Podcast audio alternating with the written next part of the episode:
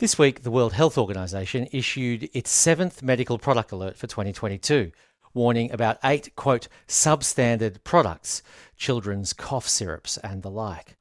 Behind that official document is an immense and horrifying tragedy. 159 children in Indonesia have died of acute kidney failure recently. The suspect cough syrups contain toxic levels of DEG, diethylene glycol, or similar chemicals. Indonesian authorities have traced the products to two local Indonesian manufacturers and have issued product recalls and sales bans. The WHO alert ends with the ominous statement these products may have been distributed through informal markets to other countries or regions. The tragedy is shocking in scale and shocking too in how little media attention it's had compared to the mass deaths in Seoul on Halloween or the recent bridge collapse in Gujarat. Another aspect of this tragedy is that DEG poisonings are not uncommon in the developing world. 70 children have also died in Gambia this year in similar circumstances. Incidents like this are the result not just of substandard manufacturing, but also substandard regulation. And that's a theme explored in a new book published just in October called The Truth Pill The Myth of Drug Regulation in India. It's co written by pharmaceutical whistleblower Dinesh Thakur and lawyer Prashant Reddy. And Prashant Reddy joins us now from Hyderabad. Welcome to Sunday Extra, Prashant. Thank you, Julian. Thank you for having me on your show. Prashant, the truth pill begins with an account of a remarkably similar series of events to what's happened in Indonesia that happened in Ramnagar in 2019. Could you tell us what happened there and why you decided to open your book with that story? Oh yes, you're right, Julian. I mean, the uh, the prologue of the book, you know, we doc- we documented five instances of DEG poisoning in the recent history of India, and uh, we did so to highlight the consequences of poor drug regulation. And basically, in the Ramnagar incident, which is a district in Jammu, uh, 11 children died because of a cough syrup that was found to be contaminated with diethylene glycol. Diethylene glycol is not supposed to be in cough syrups, it's an antifreeze agent. But the reason it does find its way, and we keep seeing incidents like this in India and Panama and Bangladesh, is because one of the main inputs used in the manufacture of cough syrup is industrial solvents like propylene glycol, because you need to dissolve the medicine into a syrup form because that's easier to administer on children. And these pharmaceutical manufacturers source propylene glycol from chemical traders. And these chemical traders sell propylene glycol of different grades of purity. And it's known that there may be errors at the end of the chemical trader, because of which the pharma company is supposed to test each batch of propylene glycol to test for contamination because it's a known issue. The moment they fail to test is when we see tragedies like the one in Jammu or the one in Gambia. You also recount the very first known incident of a mass DEG poisoning event in the United States. Could you tell us about that and perhaps contrast the response that occurred there to what you've observed in the developing world and particularly India? Yes. So in 1937, there was this American company that was trying to experiment with selling this new wonder drug, which was at the time called sulfonamide. It was basically one of the first antibiotics that had been discovered in that age, which had an amazing range of applications. I mean, that was an era where you know you could die from a simple uh, cut on your finger if it was if it got infected by sepsis. Now, the challenge for that company was they wanted to market it to children and they decided that the syrup form was the best. However, they didn't seem to have completely gauged the possible side effects or the toxicity of the solvent that they were using, especially on children. So, in that case, the company didn't realize it. There were 100 Americans who ended up dying, mostly children. And the very next year, the US Congress uh, revamped American laws to make sure that there was more focus on safety of the drug. And uh, since then, as far as I'm aware, the Americans haven't faced a similar incident. Now, in countries like India, we have some of the similar regulations. It's just a question of these companies not playing by the book. And the common thread that we've noticed between the company accused for the deaths in Ramnagar in Jammu and the company now accused of the deaths in Gambia, which is also an Indian company, is that they've had a track record of not following good manufacturing practices. And the Indian system has been too lenient towards them. So these guys have gotten away more than a dozen times when infractions have been pointed out. And eventually they're going to make a mistake that's bad enough to result in deaths. Yes, it's interesting, Prashant, that you use the word myth to sum up your critique of regulatory failures. Could you unpack for us a little bit more what you mean by the idea that drug regulation is a myth? Well, yes. I mean, that was a very conscious choice of words because what we realized was that even the regulations that existed on the books were not really being enforced by the government. And even when the government knew that there were serious loopholes in the law, they still haven't fixed it. If I can give you an example, one of the basic requirements in most national drug regulatory laws is to have a system of national recall. So in India, we have a system where the government does randomly draw samples of drugs from the market to test it. When these drugs fail testing, there is no system in India to recall the drug from across the country. And India is a huge country. We've got a fragmented regulatory system for the last 46 years, different government committees have been pushing for creating a national drug recall law. And we still don't have a binding legal framework to just recall drugs once we know that they are dangerous to people.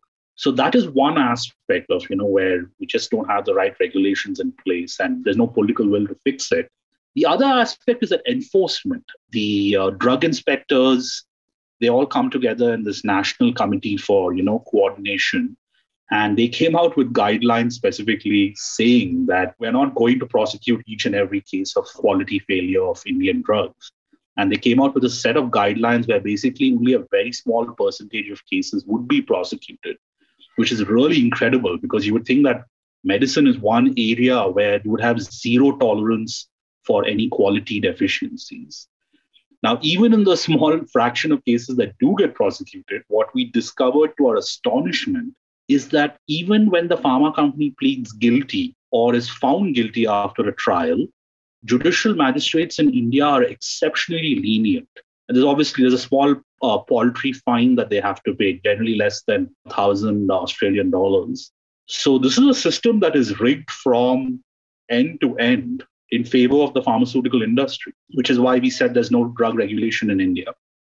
On Sunday Extra, we're speaking with Prashant Reddy, the co author of The Truth Pill The Myth of Drug Regulation in India. Prashant, I wonder if you could tell us a little bit more about what, from your research, you see as the drivers of these systematic failures to enforce pharmaceutical regulation in India as being? Well, I mean, one of the drivers is the lack of state capacity. The Indian state doesn't have enough experts working within it to guide it the right way. So this is a this is a systemic problem across governance in India.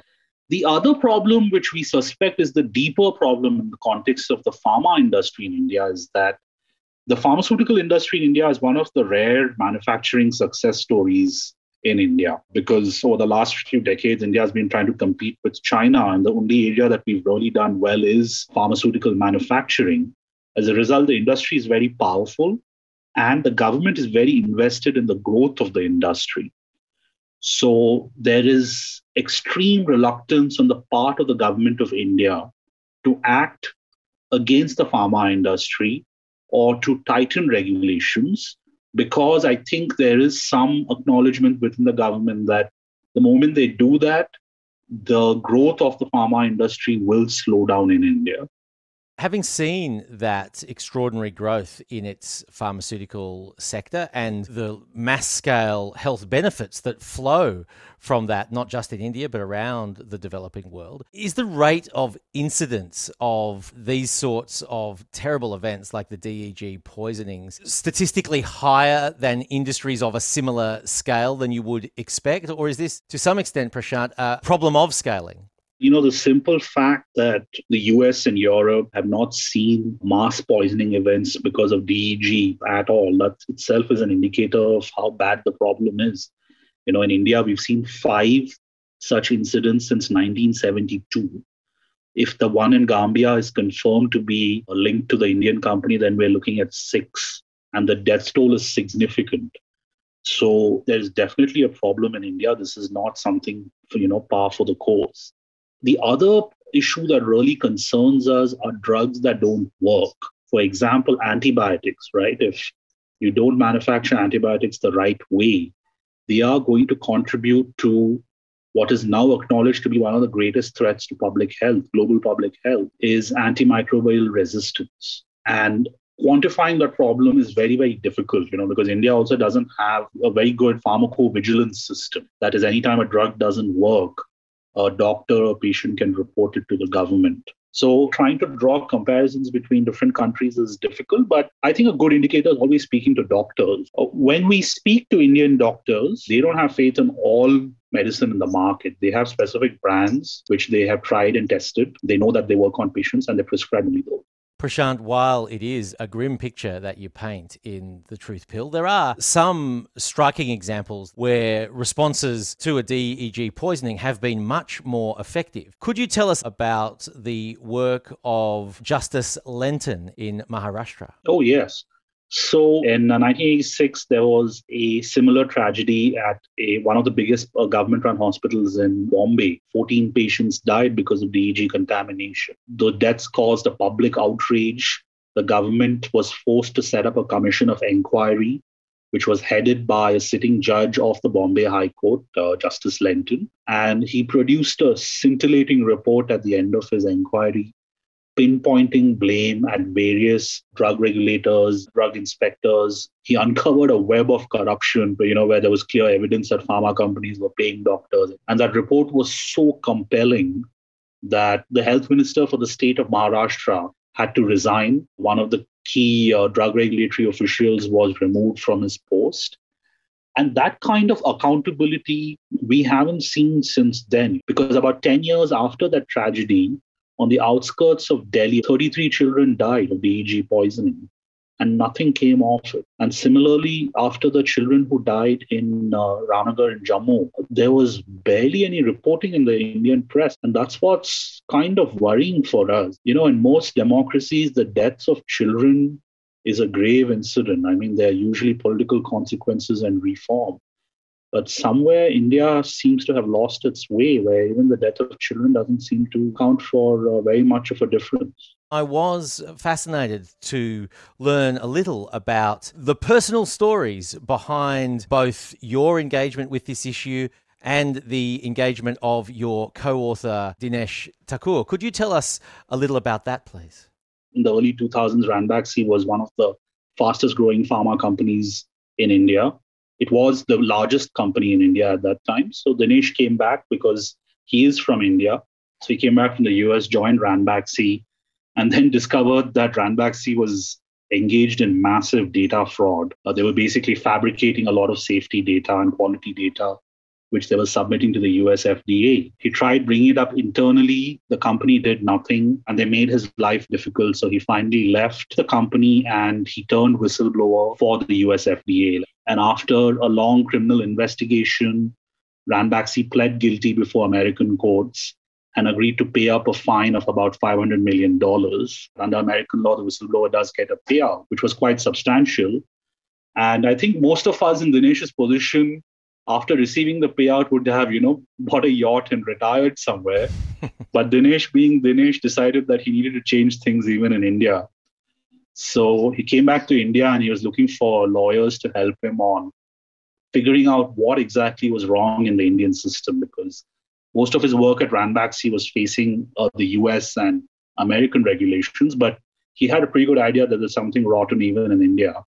So we had a mutual acquaintance who had put us in touch with each other and i was i was practicing as an intellectual property lawyer at that time in a law firm in delhi. I had some experience working on drug regulatory issues earlier. And when dinesh was looking for people this is a once in a lifetime opportunity. You don't get to work with a whistleblower to try and reform uh, regulatory laws So we started our research and we tried moving the Indian Supreme Court for reform. Uh, Supreme Court declined to hear us. They said that you know these are academic issues, etc., etc. It was like a ten minute hearing.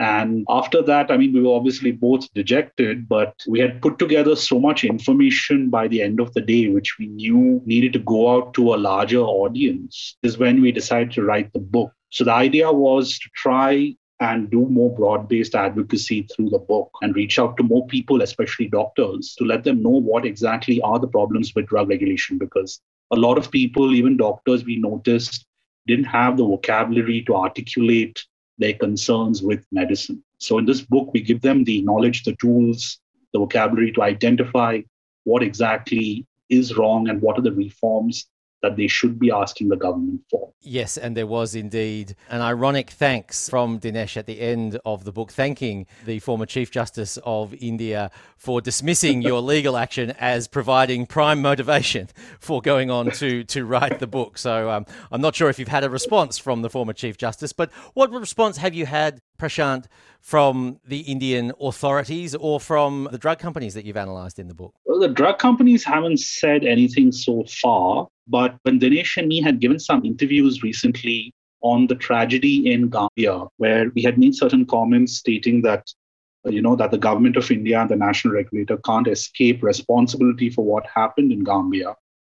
They issued us very menacing legal notice you know, threatening all kinds of actions against us without exactly mentioning what laws we've broken. So that was an interesting experience to deal with the government on that generally from uh, you know the doctors and common audience who read the book so far the reception's been quite encouraging. I mean people didn't know how bad things actually were in india. And i'm hoping that the book is read you know even outside the country because a lot of countries do depend on imports of indian medicine. And they need to be very careful about how exactly they consume those medicines and you know put pressure on their own regulatory authorities to make sure that uh, India steps up its game.